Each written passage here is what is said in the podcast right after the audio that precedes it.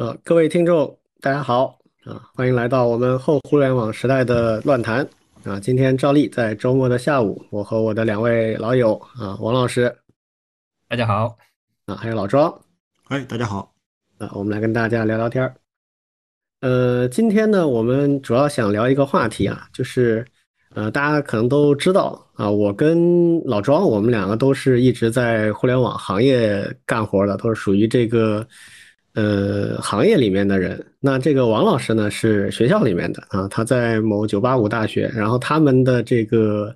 呃学院呢叫数据科学的学院，啊、呃，就有朋友也在问，他们可能知道这个情况，我们的节目也提到过，有朋友就会来问说这到底是一个什么专业啊？听上去比较新，而且我也多次在不同的场合都提过，就是我比较看好的未来的。呃，计算机的细分领域里面，其中有一个就是数据跟人工智能相关的，所以也有不少朋友对这个感兴趣。所以今天我们就来专门啊聊一聊这个话题啊，这个话题是我们王老师的主场啊，就是呃、啊、关于数据科学，我们学校的教育还有行业里的需求到底是一个怎么个情况啊？这个也跟我们最近几年非常火热的，就是讲这个未来产业升级啊，怎么做产业升级呢？啊，那就是一些传统行业的数字化啊，其实是有很大关联的啊。今天我们首先想主要聊聊这个话题，然后呢，后面有时间的话，我们会聊一聊近期的另外的一个呃热点新闻，就是关于知网啊，知网最近一段时间一两年了吧，这个争议也比较大。啊，最近的这个是，呃，国家有关有关部门也出来说了，这个正式立案进行调查了，啊，这个话题我们也顺便可以聊一下。好，那么下面我们就正式开始啊，把时间交给我们王老师来聊我们第一个啊关于数据科学的话题。啊，王老师，好，谢谢李老师。对，其实一直想找机会和大家。聊一下数据专业这样一个新专业，对，其实大家也应该会比较熟了，包括大数据、人工智能来了以后，对，那学校呢，其实也是为了应对整个工业界市场的一个需求，对，来创办一些新的专业，来培养一些创新的一些人才，对，那其实呢，这个事情呢，其实和我们最近前面的一些节目都是非常相关的，对，那正好呢，其实前两天那个地球的另一边。也有一个非常著名的大会，就是谷歌的 I O 二零二二开发者大会。对，我不知道大家有没有听啊？对，嗯、其实我也有一些关注。对，这个我每年都比较关注的。对，谷歌就是一个非常典型的，对，利用全世界的这种数据，对，那在数据上面去创办各种各样的一些商业化的一些服务。对，我们所现在用的一些搜索引擎呀，对吧？我们现在所用的一些 Google Earth 呀，对，还有很多的一些智能设备啊，其实都是和数据有关。对，那那这一次呢，其实嗯，我也在看，那对我影响那个印象其实比较深的，其实有一个，对，就是特别是视觉上冲击比较厉害的，就是它有一个沉浸式视图的一个应用。对，实际上是它的那个呃 Google Earth 的技术之上。那个呃发展出来的，对，那我们知道，其实谷歌也是做了非常多的这种呃利用这种卫星技术，还有这种利用它的街景扫描去做这种高质量的 三 D 的这种街景。对，那我们现在其实其实就是嗯、呃、用人工智能还有数据技术给我们的用户提供高质量的这种呃虚拟现实，对，甚至。有点类似这种我们在大型的这种 三 D 游戏里面能够体验到的这些效果，对，当然配合它的嗯一些谷歌眼镜这些技术，其实有更好的一些体验。对，那他们在那个前几天展示的这个上面啊，其实还是非常惊艳的。对，那真的是有种沉浸式的，对，让人非常那个嗯嗯、呃呃、沉浸的去看整个嗯。呃虚拟的世界，对，包括里面的一些光影，包括一些小鸟的一些飞动，对，其实都是呃非常的惟妙惟肖，对，那这背后其实就是嗯、呃、很大一部分程度上就是数据技术来去做的一些一些支撑，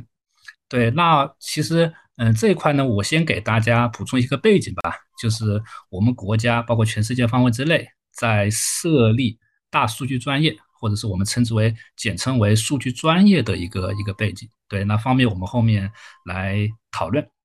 对，那数据专业呢，实际上是我们国家是二零一六年开始正式建设的。对，那数据专业的发展其实还是非常快的。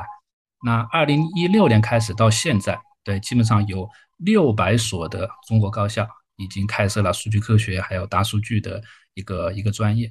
对，那这个数据专业呢，其实在我们国家它又有点嗯特色，对，它又有理学的学位，还有工学的学位，对吧？理学的学位其实就是我们传统的一些数学呀、物理呀这一类，对，那工学就是我们的计算机，对，它其实这两块它都会有，对，甚至呢在同一个学校里面，它它既有理学的，又有工学的。比如说我们的呃中国人民大学，还有我们的上海财经大学等等，那这几个学校其实它同时会授予这两个，对，那和我们那个嗯、呃、我们国内那个比较特色相关的是，很多数据专业它往往是在一个学院或者在某个系下面去设立，对，这样的话呢，它在做整个专业建设的时候可能相对比较独立，对，国外其实有点不太一样。对，国外呢，很多时候啊，它这个数据专业啊，它会把它更多的定位成一个跨学科的一个专业。对，很多国外的一个像那个我所知道的那个纽约大学呀、啊，那个加州伯克利呀、啊，还有伦敦大学啊这些，对，它是几个学院、几个系，它联合来创办这个专业，对，给学生提供一个更加的跨学科这样一个一个一个培养的这种体验。对，那我们知道其实国外本身在那个学校教育这块其实相对来说也是比较开放式的，对，那它的学科之间呢，你在选课这一块呢，其实相对也会比较自由，自由度比较大、呃、那第三个呢，其实我想说的是，就是在开设这个大数据专业的时候呀，它其实也是有几个不同的侧重点，对，那目前看下来其实有三类，对，第一类呢，就是基本上就是在计算机类下面去创办这个专业，或者是借助计算机的一些技术和力量。第二类呢，就是和数学统计类靠得比较近，对，更多的是在统计数学的基础之上去发展那个数据专业。那第三类呢，就是经管类，对，你会发现在我们那个国家还有一些数据专业啊，是挂靠在经管学院下面，对，管理学院呀，对，它也有这方面的、嗯、这个也蛮有特色的一些诉求，对吧？嗯，这是我看到的几个大的一些流派。对，好，那发展到今天呢，其实，呃，目前在学术界啊，其实还是有非常多的一些争论。对，其实就是想今天正好和几位，呃，业界专家也可以来来聊一聊。对，就是学校在创办这些专业的时候，其实一个很重要的一个点，其实是要满足社会的需求。对，那社会需求现在究竟是怎样？对，其实很多学校，包括我们在内，也还在摸着石头过河，对吧？我们现在只是把专业办起来了，但是呢，怎样把这个专业办得好，我们应该教学生什么，应该怎么教这件事情上，其实我们还是有很多困惑的。对，那今天呢，我大概梳理了三个大的问题吧。对，我我想就从这三个大的问题来来入手。对，那看看大家有些什么样的一些一些一些好的一些经验和和和和看法啊。对，这样的话呢，我们可以更好的把我们这个新的数据专业来来办好。那第一个呢，其实就是业界，对吧？我们的社会究竟需要怎样的一个数据人才？对，那这件事情呢，其实对于我们学校的老师来说，其实还是有一定的挑战性的。对，因为虽然我们也会去做各种各样的一些调研，对吧？但是呢，我们毕竟是在学校，对，那我们其实也挺想听一下，就是现在的社会上面啊，究竟他对数据人才的需求是怎样？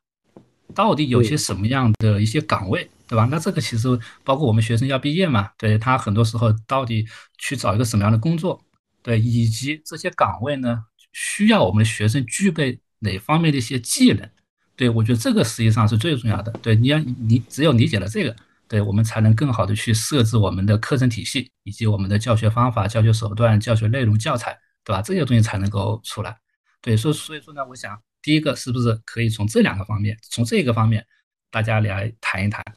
嗯，哎，这个老赵先说说。不，我我其实我先有问题。嗯，好，先不说回答问题，我我的问题是这样的，就是当一个呃业界或者说是在社会上出现了一些新兴的行业或者新兴的专业或者新兴的岗位的时候，大学会怎么样做做判断？比如说啊，什么时候是值得开一门课，什么时候值得开一个专业，甚至什么时候可以开一个学院，这个是如何判断的？比如说现在大数据或者数据这个这个职位吧，或者说是这个岗位吧，为什么不是就开几门课就行，而是值得开一个专业来来招生？这个判断是怎么怎么出现的？这个我挺好奇的。好像我们国家跟别人不一样，我我我们国家应该开专业，学校说了不算了，这应该是说了很对，说了很对，对这个呢是学校可以作为一个发起方，对，然后呢可以组织一些学术研讨会，可以去做一些论证，对，论证完了以后呢，如果大家都觉得这是一个问题或者很重要的话，其实是可以向我们的教育部去提交一些材料和一些申请以及一些建议，对，那这件事情其实每年上教育部也会。广泛的去征求学校的一些各方面的一些意见，对，它其实是有一个这样的一个过程，对，而且这个过程呢其实不能够算短吧，对，至少你要成立一个新的专业的话，至少要这种几年的时间，对，而且大家有一个广泛广泛性的共识以后，对，那在教育部那边才能够去获批发文件，然后学校再来去申请，对，因为你有这个需求，你是否有这个能力去建设这个学院，建设这个专业，其实也是有非常大的挑战的。嗯，好，所以如果我们要去教育部报批一个专业的话，国外有类似的专业就会比较容易，嗯、是不是这意思？哎，这是一个很重要的一个参考。对，你说的很对，对，这是很重要的参考。是的。嗯嗯，但我觉得好像也不完全以此为准，这确实是很，这就是这就好像，其实这个我觉得跟在在公司里面要立项干一件事儿很类似啊，很类似，对对对，对吧？你在公司里说我要立一个大项目，那凭空的大项目完全创新的肯定很难。如果你告诉他说我们某一个重要的竞争对手他已经在干这事儿了，哎，这就可能会容易一点。嗯嗯，确实是这样的呀，因为我们在去提交申请的时候，第一个其实就是国内外的现状，这个是要你要说清楚的。其实我为什么会有这个困惑，我我不能算是从事过数据相关的这个岗位吧，嗯、但其实呃，我看看二零一二到二零一三年的时候，我曾经在一家公司待过一段时间，那家公司也算是做电商的吧，然后做那种打折的这种优惠券啊什么的。打折返利优惠券这种这种网站，然后我进去以后呢，我我负责一个部门，其实后来这个部门很出名叫中台，但是我们当时那个部门就非常的、嗯、很有前瞻性的，对，我们那个部门名字非常难听，名字就叫中间层，就是中间有一层，取名字的水平高。对，你看你说叫中台，听上去就是一个平台型的一个大部门了，叫中间层，听上去是夹在中间的两头不讨好的东西。但是有那个时候就有一个比我们更惨的部门，我们就把它叫做做报表的，报表的一个团队。但其实那个时候报表根本就不成不成其为一个团队，就是一个人，后面再加了两个人。就是什么呢？就是领导最近想要了解点业务状况，就找他说：“你给我出个报表。”然后他就给他出个报表，然后领导呢，当然也是那种很有想法的领导嘛。过段时间想想换一个问题，我想看看这个，我想看看那个，最近听说什么什么，然后你再给我弄个什么东西。然后他就呃怎么说呢，疲于奔命啊。就是那个小伙其实很厉害，就他自己一个人维护了公司的内部的一个大型的数据仓库。但数据仓库那个概念很早就有了，嗯，就是先有数据库，再有数据仓库，然后再会有数据科学嘛。他当时还是在数据仓库的阶段，然后就开始吭哧吭哧的搞各种报表。然后呢，我们各个部门呢都要跟他打交道，每一个部门都会去找他。有时候我们也想要数据，有些时候我们会从监控的层面要一些数据，领导会从业务商业的层面要一些数据，反正就各种找他。他一个人忙不过来的时候，我们就开始跟他讨论说，你什么什么东西可以规范化，或者说是标准化，或者说是模块化。然后我就我就会跟他们聊很多东西。当时的感觉就是，呃，这是一个很重要的岗位，但是公司里面对他的重视程度远远不够，就是反正想要要什么报表的时候就找他，没事的时候就就忘了，就是这样的一个一个情况。我记得当时还跟他聊过一些什么事情，对，还有一个挺好玩的一个想法，当时我跟他聊的，我就说。我就说我们整个能不能学习一下三六零？就当时三六零不是很早有个创意，就是给你的电脑打分嘛。嗯，它看上去给你做一个对做一个体检，虽然有很多很多的检查项，但最后会给你一个分，九十五分还是八十分，还是亮了黄灯还是亮了红灯，然后你就会紧张。我就说我说我们在内部系统里面搞这么多监控数据，我们能不能最终得到一个值给领导看，只看一个最终得分是九十八还是九十五就行了。但是当时就只是闲聊，因为因为这件事情真的要做起来的话，那家小公司是根本没有能力去做这么系统性的这种东西的，所以后面也没落下去。但是我想象当中，我觉得如果是一个数据专业的话，或者说是对数据有想法的话，大概也就是这些，要么业务的，要么是内部监控的，要么是数据呈现的，然后逐渐的去考虑它的这种呃通用性，或者说是模块化啊、呃，然后可解耦，然后系统的本身的这个数据系统本身的稳定性，大概就是做这些事情。我对数据专业的理解也就这些。嗯 ，OK， 先说到这。OK， 哎，我问一下老庄，你刚才说的这、嗯、这小朋友他是一个人，然后他把这个数据库、数据仓库的底层建设、维护、开发，然后还有听取来自各种各样部门的需求，然后把这些需求转变为呃数据报表的设计，这事情全一个人干了吗？差不多，差不多就他一个人。哇塞，这个人是人才啊！啊，这个很厉害，是人才。他现在他现在还在哪？还他现在哪个公司？我不知道，我好久没跟他联系了。嗯嗯。对，就我为什么问这个问题啊，就是就有一个这个老外经常讲的一句话嘛，叫做数据就像任人这个这个打扮的一个小姑娘。以前是讲真相啊，就说真相是任人打扮的小姑娘，但是后来这个就有人把它改了，改成数据是任人打扮的小姑娘。就是数据就那些数据，但怎么呈现出来给人看，可以完全是正的反的。嗯。对吧？这个过去这段时间也有很多这方面的一些例子，呃，比方说这个关于这个奥运会的金牌榜啊，这个奖牌榜到底怎么排？按金牌的这个排序，还是按照奖牌数的总奖牌数的排序啊？这个就有很多啊、呃、人的这个内心欲望在里面，对吧？决定了他对数据怎么处理和怎么呈现。还有就是大家现在也比较熟悉的一个话叫口径啊，我们说。这个上海的这个疫情啊，即将迎来这个社会面基本清零。那什么叫社会面基本清零呢？这是一句话，这句话它背后的数据逻辑到底是什么？其实是千差万别的。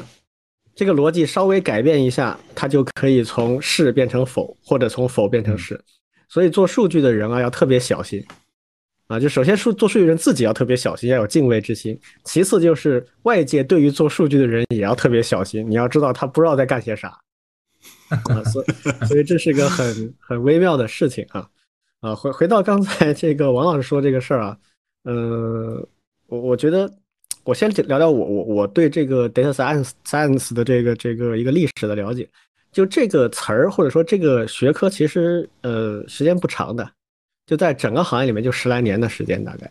嗯，呃，我自知道的最早的比较成气候的还就是 Google 啊，因为 Google 确实是，我觉得它应该算是世界上第一家就是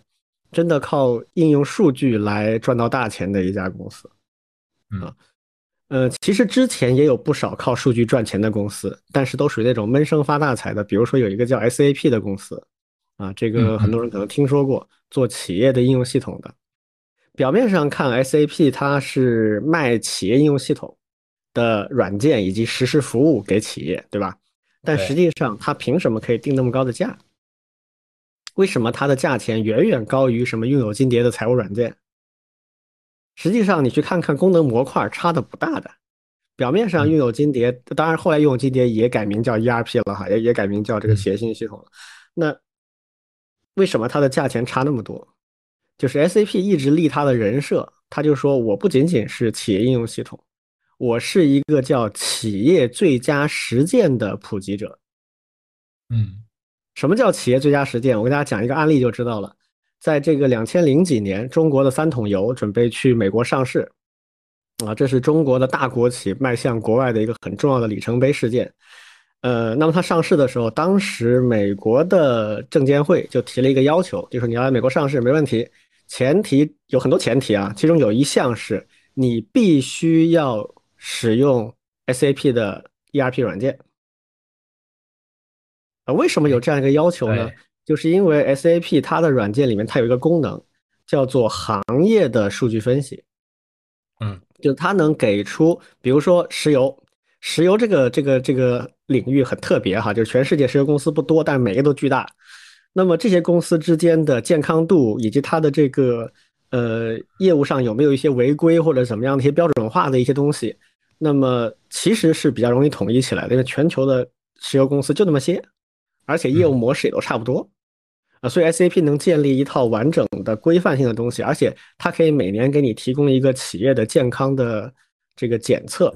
它的检测这样，就是你在全球的同行当中分了好多好多指标，这些指标你大概排在什么水平，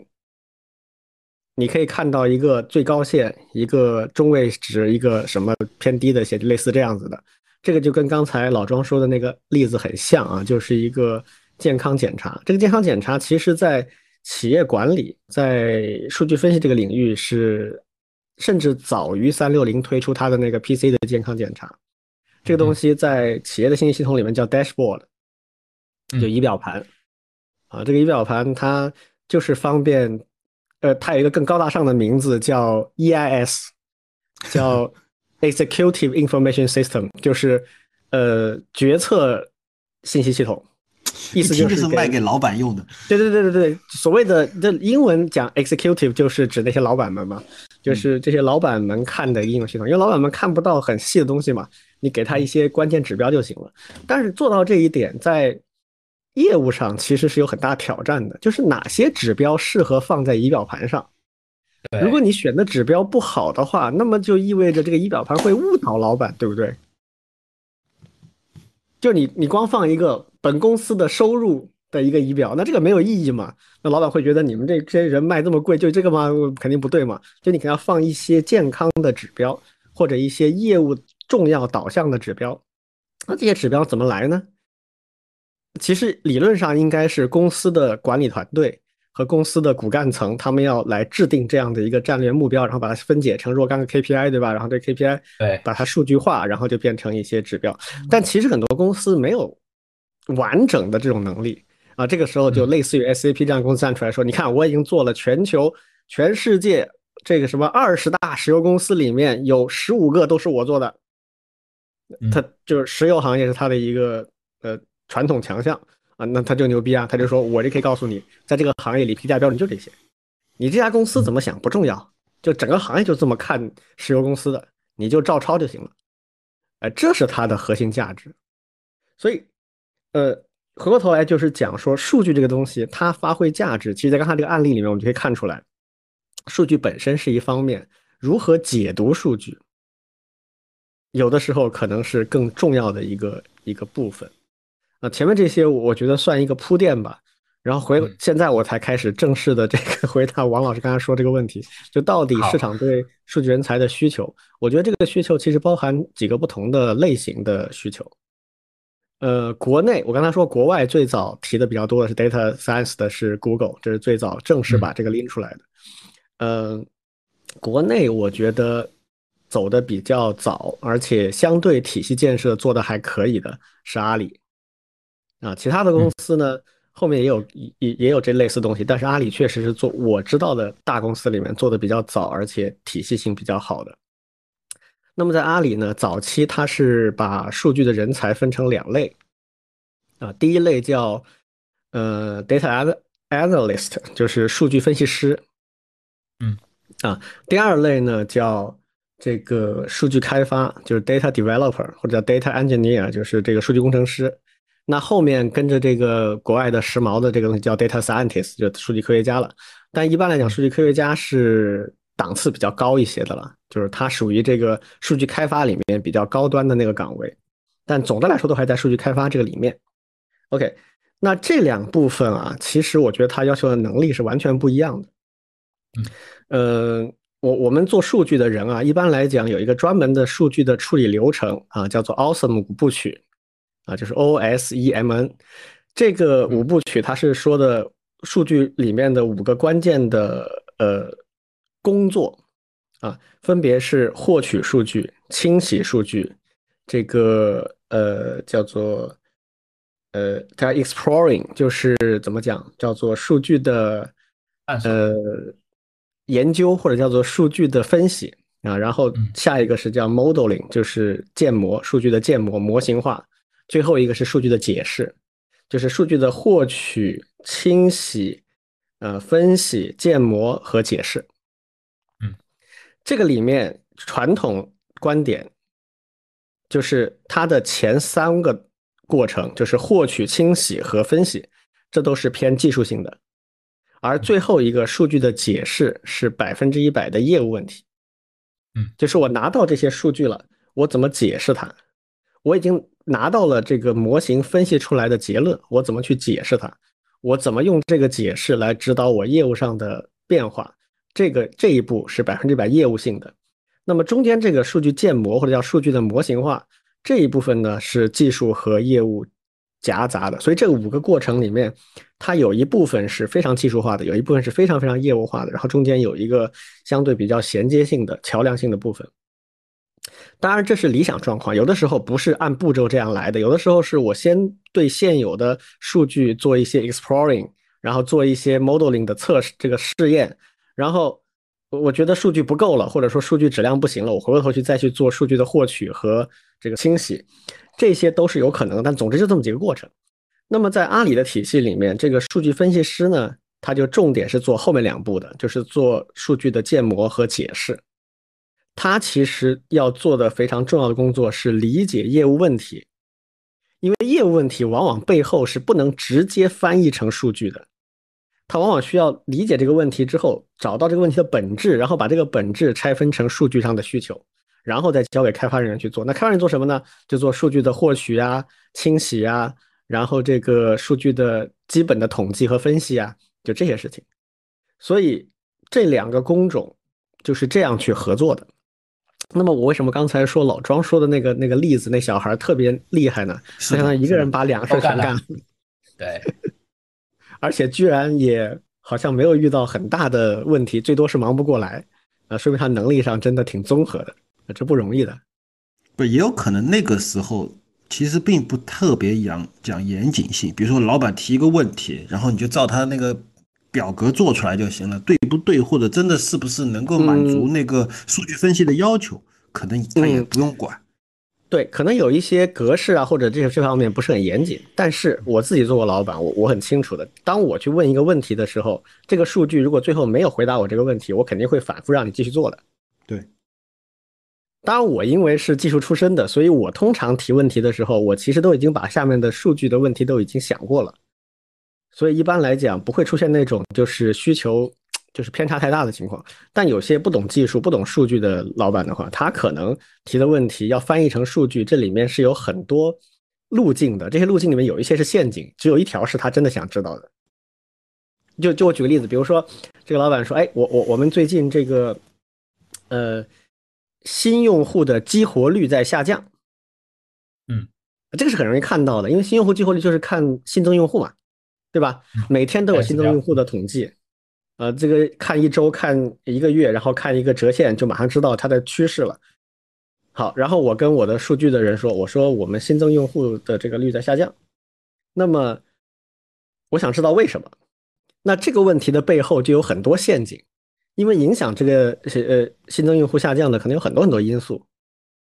那肯定不是所有的因素我都想了解的。如果我对面坐着的是一个很有经验的数据分析师的话，他会反过来问我一系列问题，他会问我几个问题，比如说第一，你这个新增用户数，你打算用它来干嘛？就是你想让拿新增用户来做什么？我我可能答案是我新增用户数需要报给投资人来骗下一笔投资，这是一种可能。还有一种可能是我新增用户影响了我的收入，因为我新增用户转化成第一笔付费就是一到两个星期。如果我新增用户跟不上的话，我马上付费用户会跟着掉下来。我其实关注的是付费用户，那他就重点去查付费用户就可以了。所以这个里面有很多的不同的这个这个可能性。如果没搞清楚的话，数据开发人员去哼哧哼哧的做了一堆开发报表出来的话，可能最后完全不是这个决策者想要的东西。而这些问题它跟你如何获取数据、清洗数据、分析数据都没关系，跟你用的什么技术都没关系，它是对业务的一种理解。所以回到刚才说这个问题，我觉得至少我们市场对数据人才有几个方面的要求。第一个是基础性的能力，比如说统计分析相关的，就是数数学这方面的东西。对的。呃，不论是数据还是 A I 人工智能，我看到的对数学的要求其实是一样的，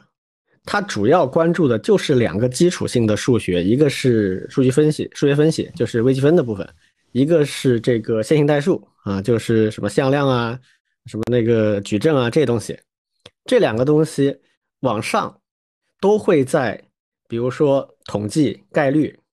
还有这个呃这个这个这个人工智能相关的一些这个模型里面，其实都是大量用到微积分跟线性代数的。所以从数学上去的这一块就是嗯、呃、高等数学啊，这个线性代数，然后往上这个统计和概率这一条线往上所培养的一些基础能力啊，然后这种基础能力在所有的数据相关的这个应用场景里面都是很重要的，这是一块，就是我称之为叫做数学这一部分的基础能力。然后第二部分的基础能力就是跟计算机有关的，那就是你要理解数据库啊，数据库你就要理解它下面的所谓的关系模型啊，嗯，啊、呃、对吧？然后关系模型再往上有多维模型啊，就是数据仓库那套东西啊，关系模型是两维的嘛，那关系模型再往上，我们去分析问题的时候，你怎么把一个现实世界的问题拆分成一个多维模型，构建出数据仓库，而数据仓库又是建立在两维的关系模型之上的啊，那这一条线就是所谓的计算机科学相关的东西了啊，就是数据的本质，我们怎么去分析一个事实 fact， 然后把它建模成关系模型，然后把复杂的问题建模成复合型的多维模型啊，这一系列就是关于数据相关的东西。还有就是对数据进行处理的逻辑，那就是编程了，就是跟程序相关的呃架构的设计啊，这个呃抽象啊等等这些东西。那这里面还有一些常用工具啊、呃，什么那些 R 语言的都是那都是基础了。还有一些我说常用工具，比如说有一些流行的实时或者是呃就我我们做数据分析的有有两种嘛，这个 online 和 offline， 就是实时和呃，非实时的这个数据分析，有一些常用的框架模型啊，什么 Spark 啊，什么什么那些呃 Stream 相关的，对，就这些分析框架，这些是属于计算机相关的一些基础能力。这两部分能力，我觉得都是我们在这个场景里会需要用到的。还有一些能力，甚至我认为是其实做数据的人最重要的能力，是学校里大概教不了的，就是所谓业务了。嗯。那这个业务就是说你你要理解你这家公司在怎么运作，这基本上是在每家公司都是老板们想的事儿，但是做数据的人必须得理解它。所以我待过的呃三家比较大的公司，我都是非常非常重视那个数据部门的，就基本上都是呃我会亲自去带数据部门，然后跟他们就是一定要跟他们讲清楚，你们在做的数据分析跟公司的决策战略之间是什么关系，然后他们才能够真的把这事做对，不然他们会做很多很多的无用功的。但这些东西呢，我个人认为很难很难在学校里培养到。我只能说，如果还在学校里的学生们的话，那么平常多培养一点对社会面，对比如说市场经济啊，啊、呃，比如说这个。呃，经济的原理啊，这些东西的一些了解，这个是很有帮助的。或者说一些现在比较比较流行的叫什么叫财商，嗯，对吧？就是类似这种东西，经济学原理啊、会计啊这些东西你了解哦。对，这还一点就是，如果有有兴趣的话，学点会计挺好的，因为所有的企业的管理，它的这个数据相关的东西。其实都有一个很重要的维度，就是财务维度啊。最后补充一点，就是最近这几年又开始出现了一个新的岗位，叫数据产品，就在数据分析和数据开发以外，第三个啊叫数据产品。那数据产品这个呢，我个人认为它是一个复合型岗位啊、呃，它是数据分析师和呃计算机产品设计这两个岗这个职业路径的交叉路径。那这个我我个人觉得也挺难在目前的大专院校里培养的，基本上就是你先走数据分析的这个路径，然后再去积累一些产品设计的这个基础，你就可以干这个了啊。这个也这个岗位也非常的新，而且也很有吸引力，但总的来说它的前景还看不清楚，因为我觉得社会上这种需求没那么多。好好，那个谢谢李老师啊，对，其实给我们还是很多启发的。对，我我我先说一下学校里面怎么去应对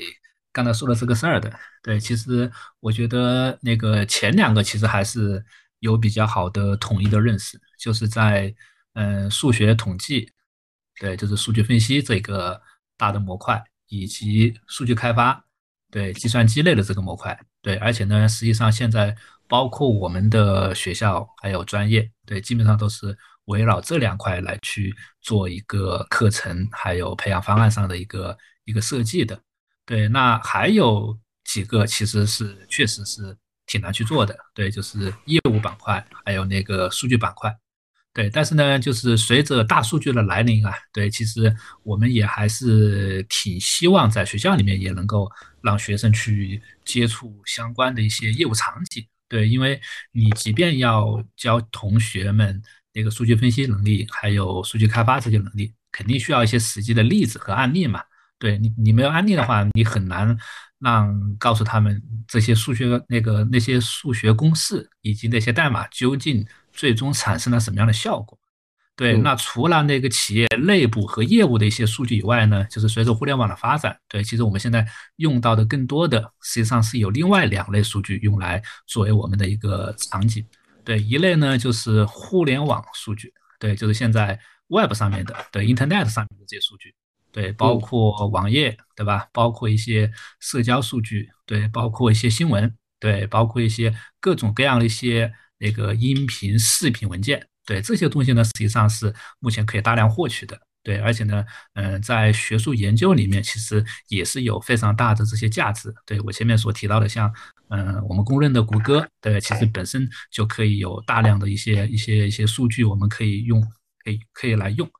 第二类数据呢就是科学研究数据，对，这一类呢其实某种程度上也是离我们同学们还是比较近的。对，就是一些海洋的数据，一些那个地理的数据，一些医疗的一些数据。对，当然这个呢和不同的专业它是高度相关的。对，那不同的专业在做一些科学研究的时候，它都会采集大量的数据，特别是随着目前这个数字化的发展，对，那所有的行业都是往数据数数字化再去转嘛，对吧？那各种各样的一些传感器技术、数据采集技术都在帮助这些行业、这些学科去各种各样的去获取相关的数据，特别是一些目前国际范围之内还有国内还有很多的这些大科学装置，对吧？那个天眼呀，对吧？包括一些飞机呀、高铁呀这上面的数据，对，那这个呢也是一个很很重要的一个数据来源，对，也是可以作为一些那个数据上面的一些案例，那我们平时可以把它凝练出来，可以用作我们的一个教学的一个手段，或者是我们的一些教学项目啊。对，而且呢，嗯，包括阿里，对，因为我们学院其实和阿里的那个关系特别好，对，本身也成立了联合实验室，对，然后呢，也会在一些场景里面去共同开发一些相关的一些数据的一些一些案例和一些数据上的一些实验项目，然后呢，一起来来去做相关的这些事情。对，那那有一点，其实这就是接下来要讨论的第二个问题了，对。那我们在那个学校学校里面啊，究竟怎么样去和我们的那个工业界一起来培养这种呃数据上相关的人才？一方面呢，就是前面也提到的，就是培养出来的人确实是工业界想要的，对。但是呢，确实就如两位刚才所提到，那不是所有的这些数据的一些能力能够在学校里面去去培养的，而且呢，在哪个层面上去培养，其实都是有问题。比如说，对，我们究竟应该是在本科层面上去做过多的一些一些培养，还是只能有些事情呢只能在研究生层面上去去做？对，那如果要去开设一些课程的话，对，那我们刚才也提到，你看我们数学的这一类课程是需要的，对不对？那计算机类的一些课程也是需要的，对。那如果还想去学习一些其他的，包括刚才所提到的经济啊、财务啊这些东西，对，那这个课时数还有学分数，其实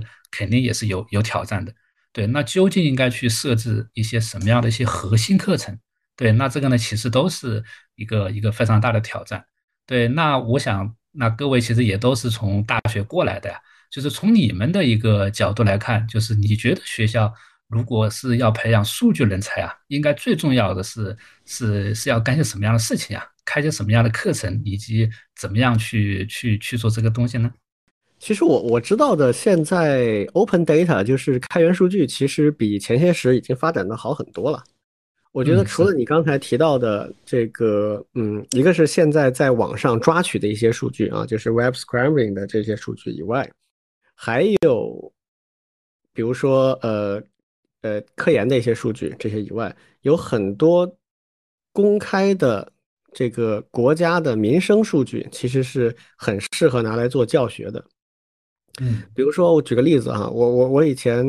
呃，录过一个就是关于简单的数据科学入呃数据科学入门的一个呃三三堂课的一个一个一个视频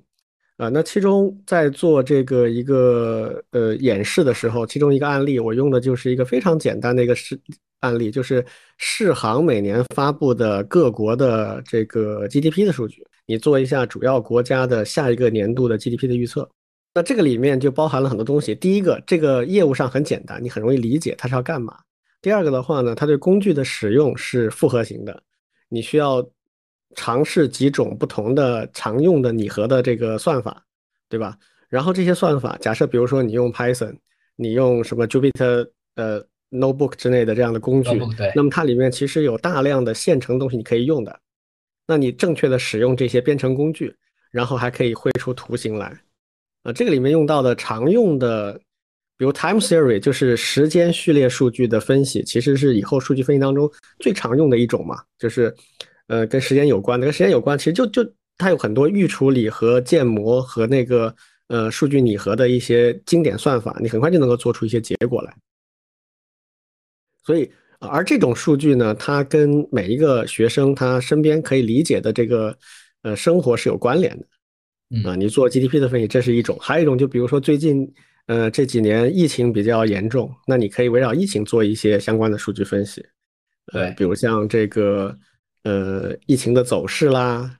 然后，呃，当一个这个群聚型的疫情发现，它一般的走势，它的这个确诊数啊、重症，然后死亡的案例，这个的变化趋势是什么？常见的，呃，时间多长时间它会。它会开始去好转，呃，前时跟朋友们聊，就是就有有朋友做过一个这样的，呃，自己坐着玩，就是他们发现，在欧洲和北美，就是完全不做任何的，呃，防疫努力的情况下，一个大的群聚疫情开始到结束，它达到波峰，就从开始达到波峰大概是两个月的时间，然后在这个。减下去大概还要一个月左右的时间，然后有一个曲线图，然后我就很好奇的做了一个呃数据的这个拟合，然后发现它跟上海现在的那个曲线差不多。我我我为什么就笑？我就是这种感觉，不好不好多说，但是因为我不是做数据科学的，所以我这个笑也是白笑。所以所以就是找自己身边的一些数据来做这个东西呢，就比较有意思，他他们会找到一些东西。但是这个里边的话呢，我觉得对于呃业务问题的理解拆分，然后对基础的数据处理的这个工具和呃算法的这个实践都会比较有价值。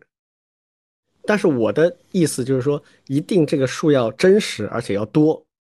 然后那个结论要鲜明和具体，那就比较比较能够达这个效果。然后这些事情做的七七八八了，再要往下怎么去呃提升的话，那我觉得最理想的情况是跟企业共建一些实验室，或者是呃做一些真实的课题吧。这种需求以我的经验来说的话，企业里面是挺多的，只是企业里面他也找不到一个性价比比较好的方式来处理这些事情。如果学校里愿意的话，比如说去大家都就是怎么说呢，就是呃在经济上不要那么计较的情况下啊，就是共同去研究这个问题，其实大家都都是有好处的，这这种还是机会应该还是有的。对，是的，是的，对，其实我们还还确实是一直想往这个这个路线上去去走。对，那这里面呢，其实还引申了另外一个问题啊，对，其实也是我们一直比较困惑我们的，对，也也想听听大家的一些看法。对，就是目前在嗯高校里面的这些数据专业啊，有个非常普遍的现象，对，就是大家非常的重技术而去轻业务。啊，对，这是一个，而且好像连数学都有点轻，就是大家更看重计算机的那些东西。对对对对对，因为我一直有个看法，对，就是数据专业呢，它实际上是一个非常强调呃跨学科跨专业的一件事情。对，就是你很难去脱离实际应用场景，脱离业务去做你的那些技术那些分析。对，就是很多时候啊，就是我们在教的这些课，在写的那些代码，在写的那些公式。对，很多时候呢，你真的不知道它究竟是用来用什么目的的，或者是即便你知道，可能也是非常窄，就是你身边你自己日常生活当中的那几件事情，对，什么吃饭呀、读书呀、那个呃购物啊这些东西。但是呢，一旦有真实的场景，特别是包含一些大量的数据的时候，对，那我们的同学其实普遍都不太喜欢去理解它背后的那些业务逻辑。对，那这件事情呢，其实其实我觉得还是一个一个比较重要的。对，但是呢，我现在其实也没有特别好的一些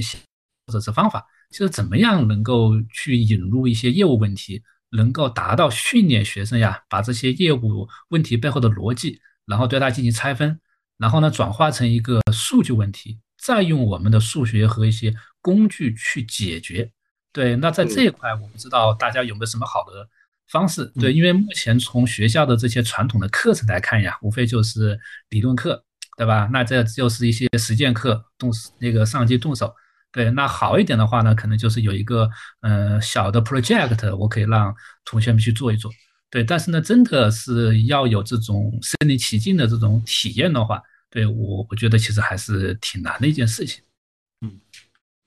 呃，我我想说一下，刚才在说到那个学生培养的时候，其实我本来想想说一段的，就是其实我非常推荐一门课程，就是呃经济学的概论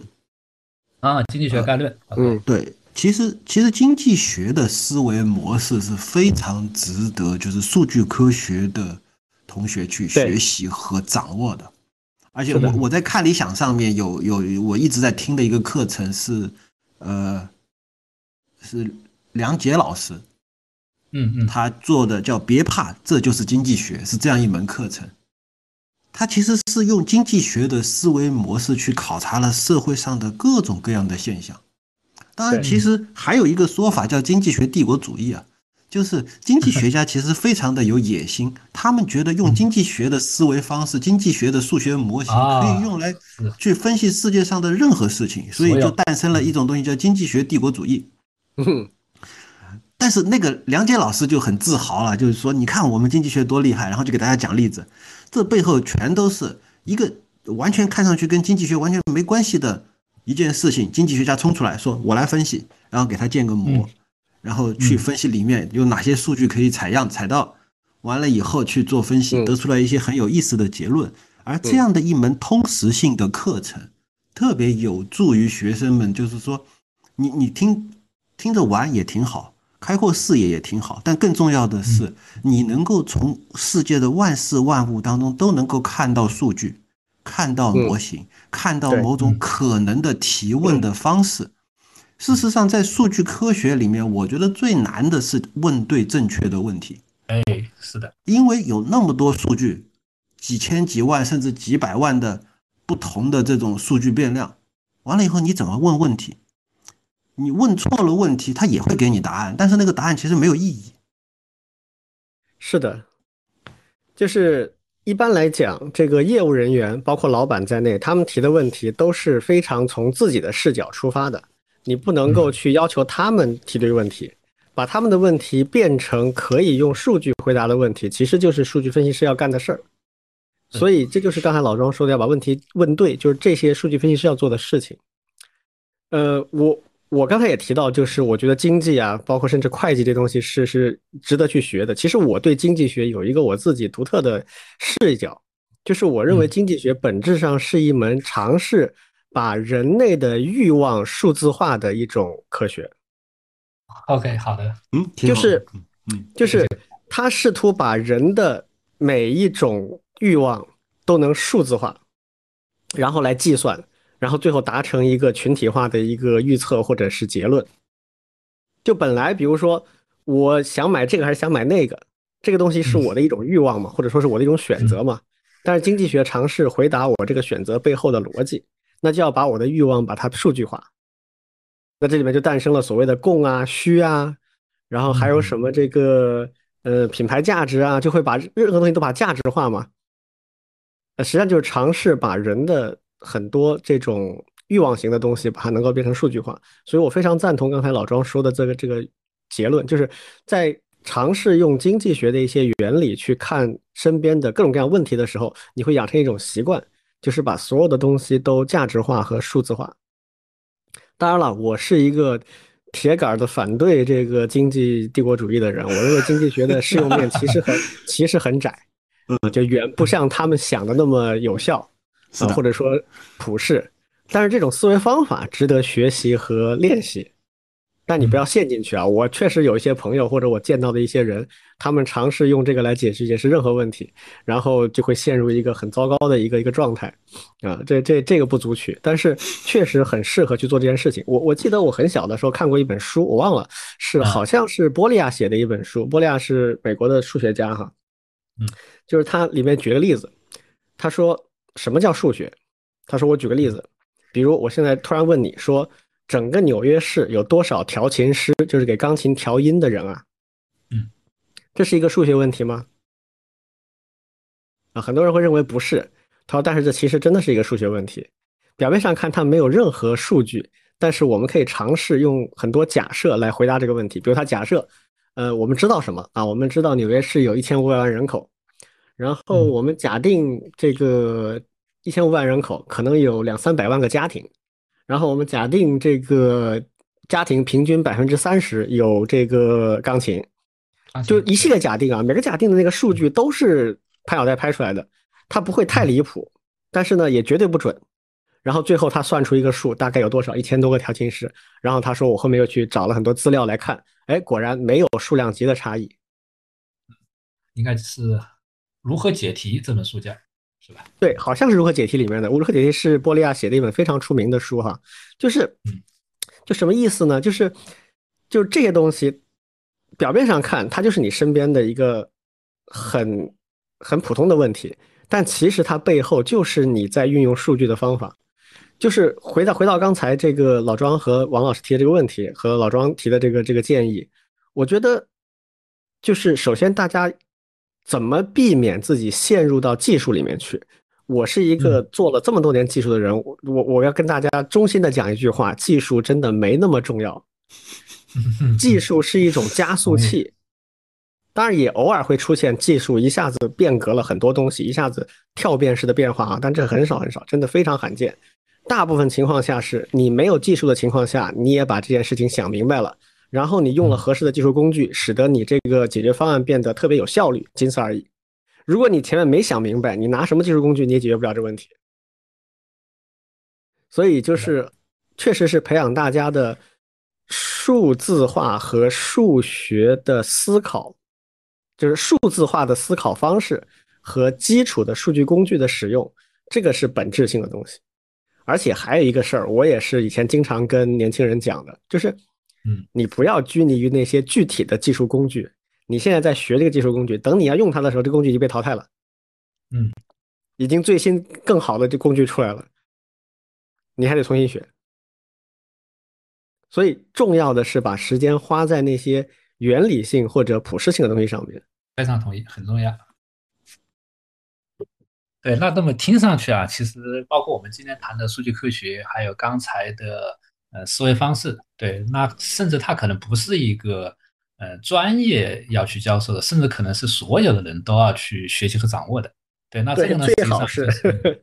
对，我想问的第三个问题，对，其实也是想和我们的听众来一起交流一下的。对，就是我们的数据科学啊，我们的数据思维究竟和所有的人有些什么关系？为什么呢？因为我们在做那个数据科学的调研和培养方案制定的时候，对，我们也也去看国外的一些课程嘛。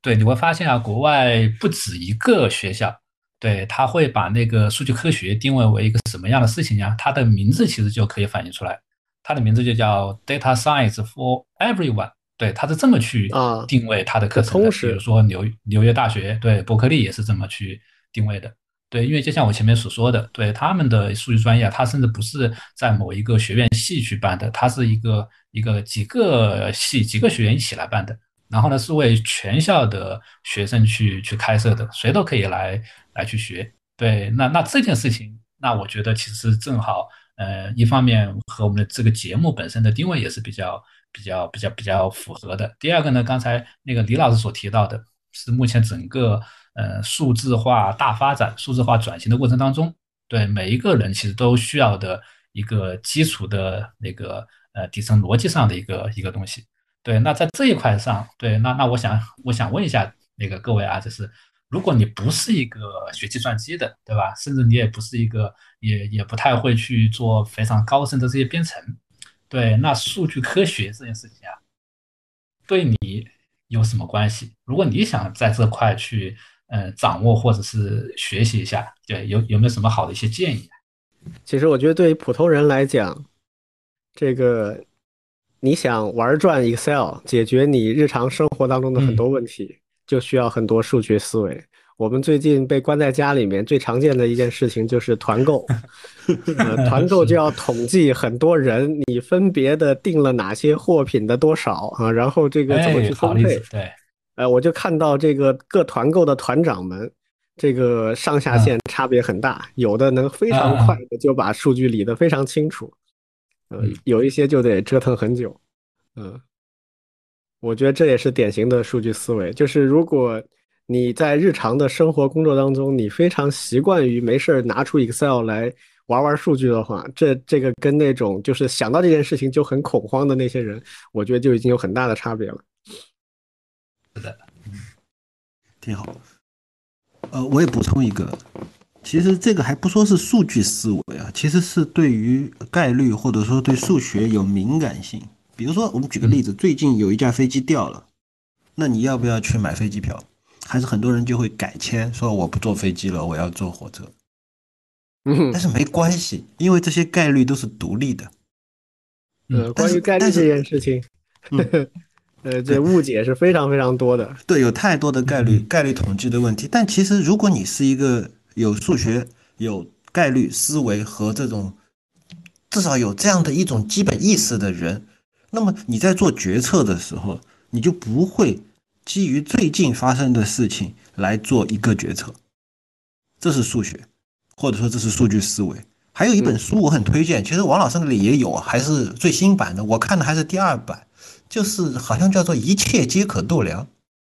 嗯啊、哦，对的，对的。对，它其实就是用数学的方式可以去度量你所能想到的任何一件事情，然后得到一个更加准确或者说更加有可能会准确的答案，这也是数学思维。那么其实为什么这些东西对每个人都有用呢？其实我们现在所处的时代其实是一个越来越数据化、越来越量化的时代了。嗯，我一直会给别人举例子，说我们古古代的时候，我们看时间都是看太阳在哪个位置或者月亮在哪个位置，大概估一个时间。然后再近一点呢，说有打更打更人，那两个小时为限。后面呢，我们有这种机械的表，那个指针指在哪里，我们大概能知道是几分钟或者几秒钟了。但是现在我们对于时间的理解都是看数字表，都是几几点几分几秒，非常精确。而事实上，这样的数据不仅仅出现在时间上，我们看任何一个人啊，他在微信上、在微博上、在一篇公众号也好，都是数据。这些数据意味着整个这个世界正在变得越来越数字化和理性化。我们整个世界的运行也是运行在越来越数字化和理性化这样一个轨道上的，而我们作为身处其中的人，本来就应该在这个趋势之下更加有数学思维、有概率思维、有这样的基本认识的去做出自己的决策，这个是非常重要的。我先说到这。对，刚才老张这个也、okay. 也给我一些启发哈，就是我我正好想起这个事情来，就是我我也非常推荐大家，如果有有时间的话，去读一些统计和概率方面的入门的教材或者是那个科普书啊。为什么哈？就是我发现有一个很常见的误解，就有人觉得说这个人啊、呃、非常数据思维，他非常有数据思维，就是他很严格，他很精细，他很精密。啊，其实不是这样哈，我觉得恰恰相反，就是在现在这个时代或者往以后发展来看的话，你的数据思维体现在你对于误差和置信区间的理解，就是不要看到一个数字就觉得啊这个东西就是一个准确的，不是的，你要理解它的一个置信区间。比如说当我看到啊这个呃呃 B 站啊这个某个视频的播放量它是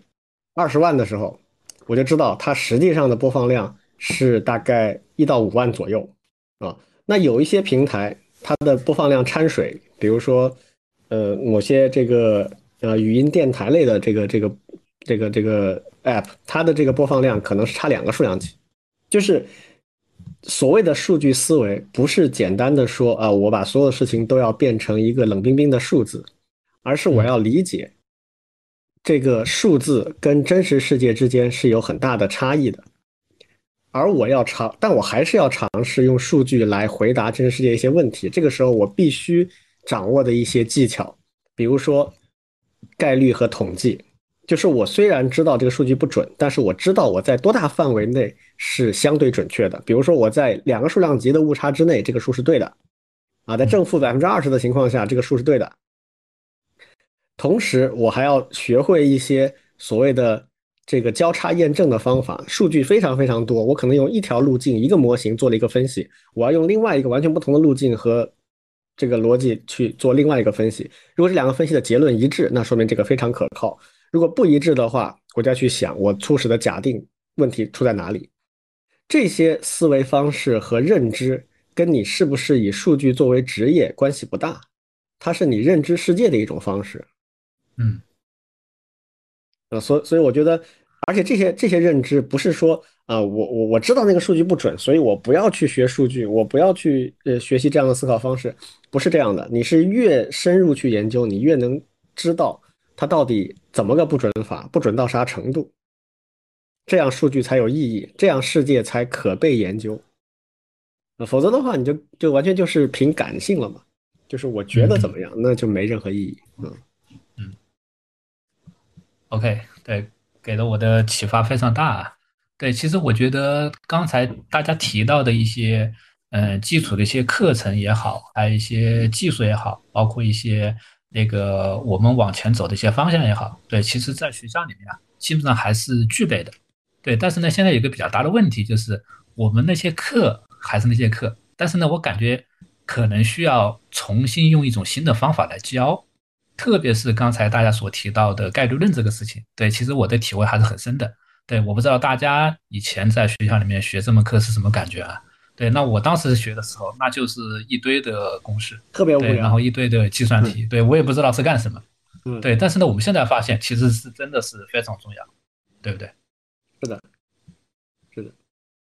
那这个可能是我们教育工作者要做的事情，对，就是把这些实际的一些不断变化的一些需求。结合我们的一些传统课程对它进行改造，特别是要从一些底层的一些逻辑和思维方面的这些呃方式去教授给我们的同学们，再结合一些具体的例子，包括刚才庄老师提到经济学啊这些东西，其实就会产生非常好的效果。对，我觉得多举一些经济啊，然后民生相关的例子会挺有帮助的。嗯，嗯是。嗯，以前我们我我我当时也选修过统计和概率。那真的是学不下去，太无聊了。现在还是，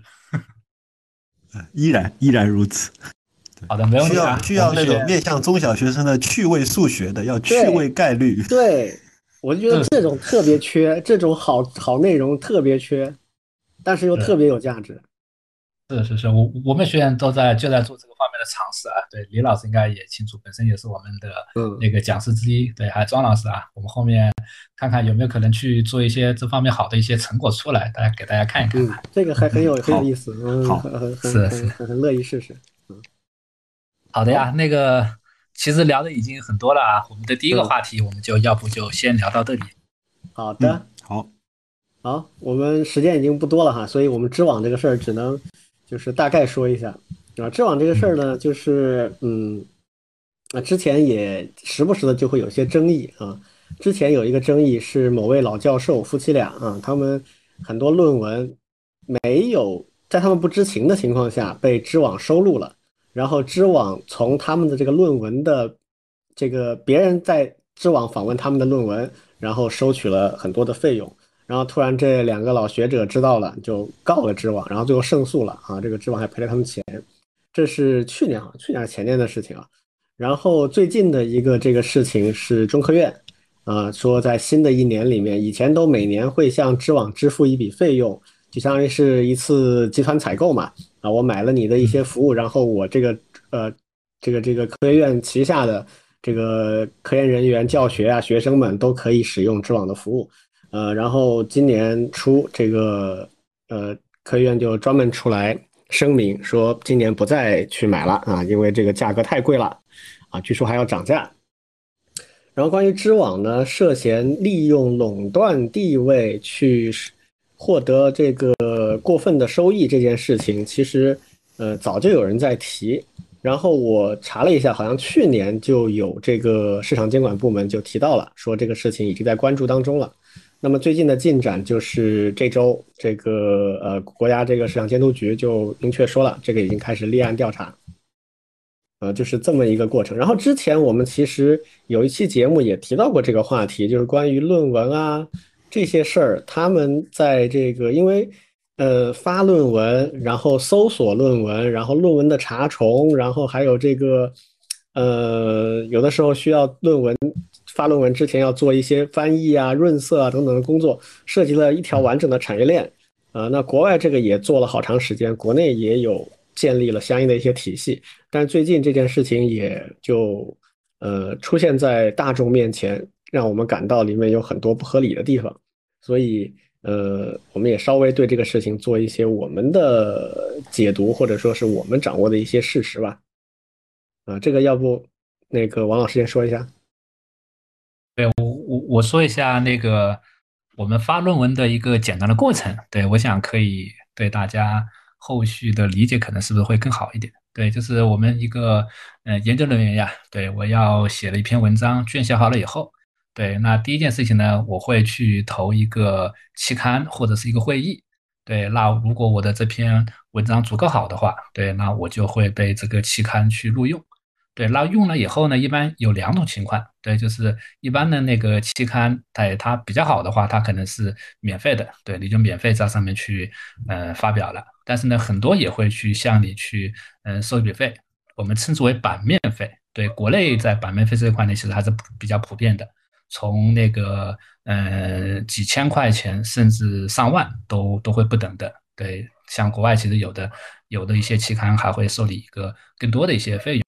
对，但是呢，这件事情呢，是因为，嗯，它是对一个科研人员的一个成果方面的一个认可嘛，对，所以说还是你要去升职称呀，要去评奖呀，其实都需要的，对，所以说这是一个一个巨大的一个市场。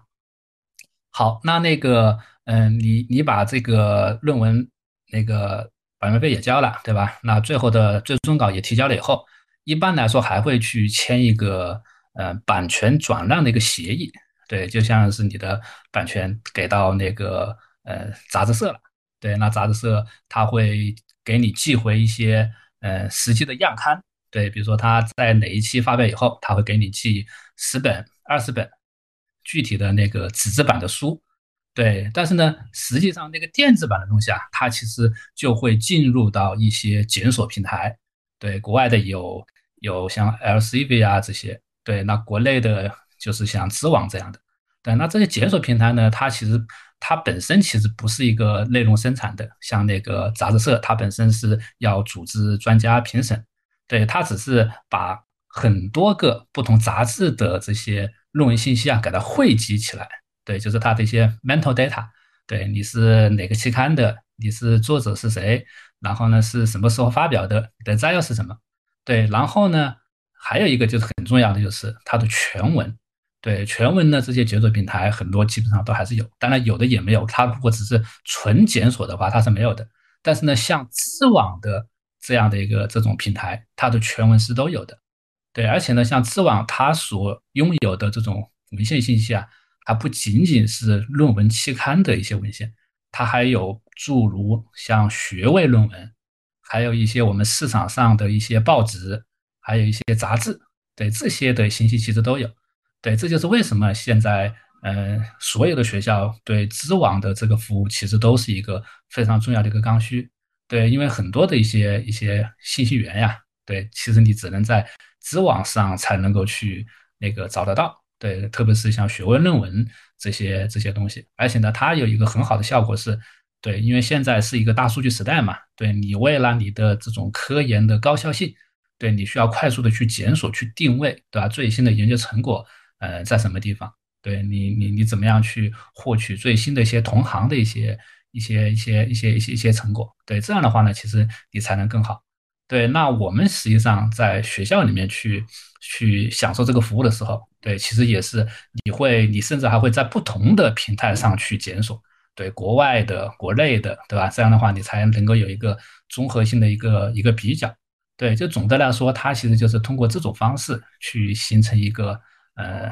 文献的这样一个整个链条，对，那对于我们一个科研工作者来说，其实还是一个非常重要的，对，但是呢，因为我们平时都是在学校这个场景下面，对吧？我们用学校的在学校里面去去访问，或者是在呃如果在家的话，我们会通过学校的 V P N， 对，这样的话呢也是可以比较方便的去访问的。对，但是呢，确实有时候会存在一些问题，特别是我们有毕业的同学了，他就会发现他不能够访问知网了，甚至连他自己已经发表的文章，他肯定也也也也自然而然的就拿不到了，他就会向我们的同学啊、老师啊，会去求助一些账号。对，那这个东西呢，其实目前还是有非常大的一些一些争议性的。对，就是究竟在知识，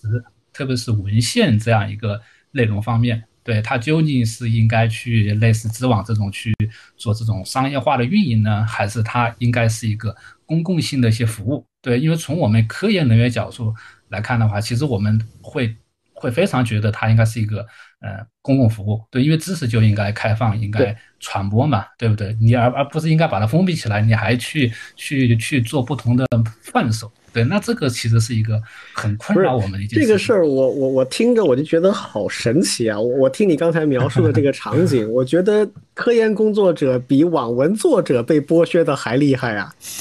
对，是是是。这个网文作者好歹他是能分到钱的，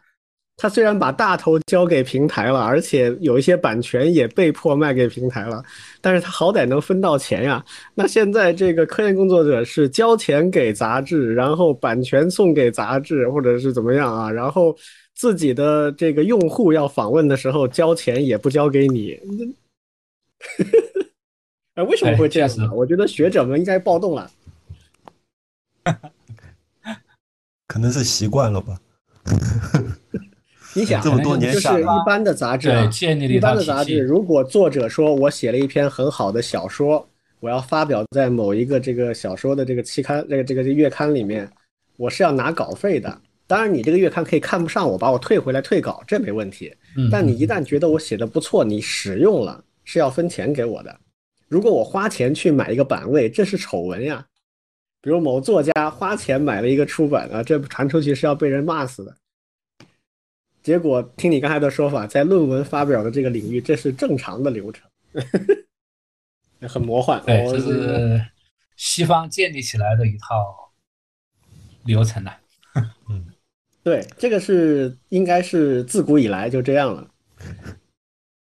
我可以我可以提供一个，嗯、呃，就是互联网时代有什么变化吗？这互联网就是从互联网诞生开始，它就不是这种风格的。我我们都是从互联网诞生开始就很很拥抱这个新的东西，然后我们都是比较 shareism， 就是分享主义，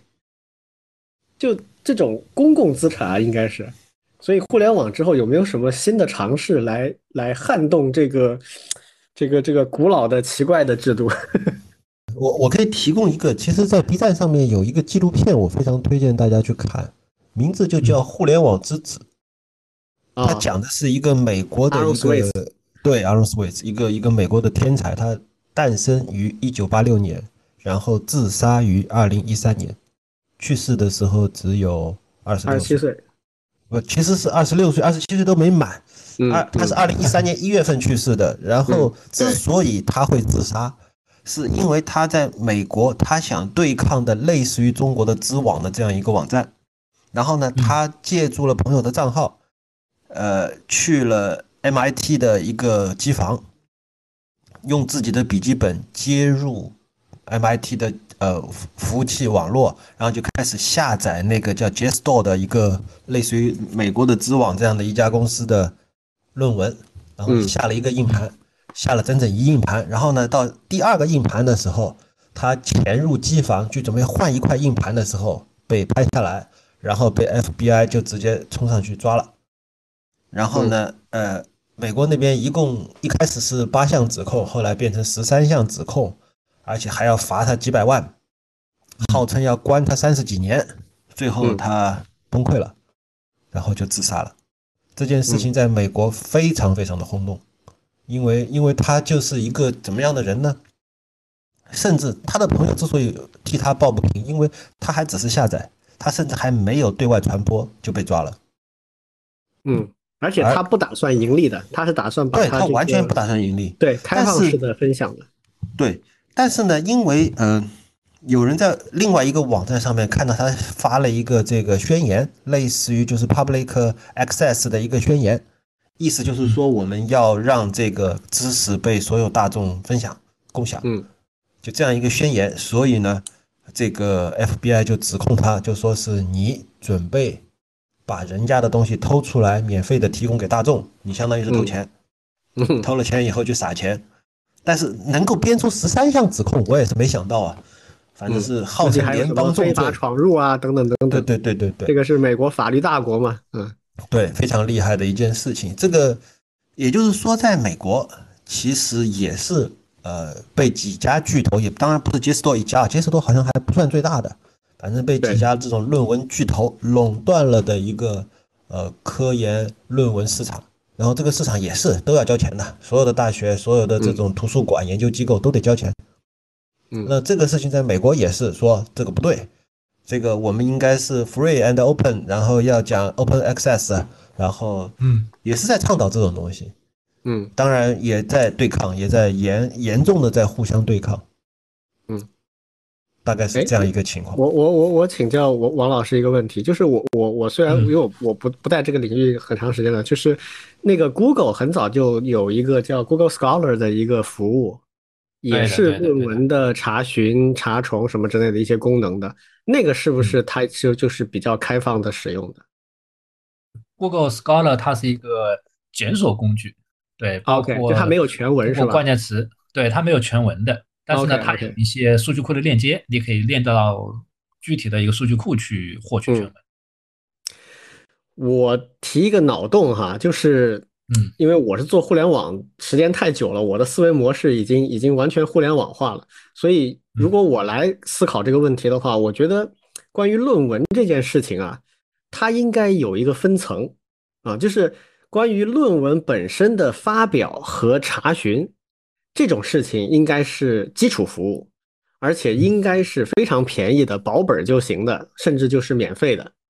就是你任何人都可以发这种东西，然后也可以按照，当然你按照一定格式啊，那比如按照特定的分类啊，填写一些特定的 metadata， 这些都是必须的啊，然后呃就是分门别类的放在这个里面，然后的话呢去使用这个去查询和呃，访问以及引用这些论文，这些都没有问题，都应该是免费的。这是一个基本的一个服务。然后在此基础之上呢，会有一系列的增值服务。你比如说论文查重，这个是很重要，任何写论文的人都必须要做的。呃，那这个东西呢，我觉得就是在上述我刚才说的那样的一个公共资料库是相对开放的情况下，那么这个论文查重的服务完全可以市场化竞争，你愿意你就开发好了，你开发好了谁谁做得好，呃，物美价廉，你就自然用户就多啊、呃。还有更更这个价值更高的一些增值服务，比如说论文的翻译啊、润色啊，还有一些这种呃这个综述啊、情报分析啊，类似这样的一些东西啊、呃，这都是可以去市场开放去竞争的。那还有一些呢，它就属于是需要有学术权威性的。比如说，是不是将某个论文收录进某个特定的会议或者期刊啊？然后根据这个论文的品质以及同行评审的情况，给他打一个分，或者是给他一个那种所谓的权重啊，或者 index 这样的东西。这些东西呢，它是我觉得它是需要权威性的，所以它不能是一个很商业化、很功利性的东西，它应该侧重在权威性的情况下，看怎么去组织它。所以这些这几个服务在我看来呃，就是完全外行的一种一种一般性考虑哈，我觉得它是完全性质不一样的。那如果像知网这种，知网目前我不管它的这个出身或者它的背景如何，它至少现在已经是一个完全商业化运作的一个机构，它是要赚钱的，然后它在发展的过程当中，它甚至会利用它的垄断地位去实现一些垄断式定价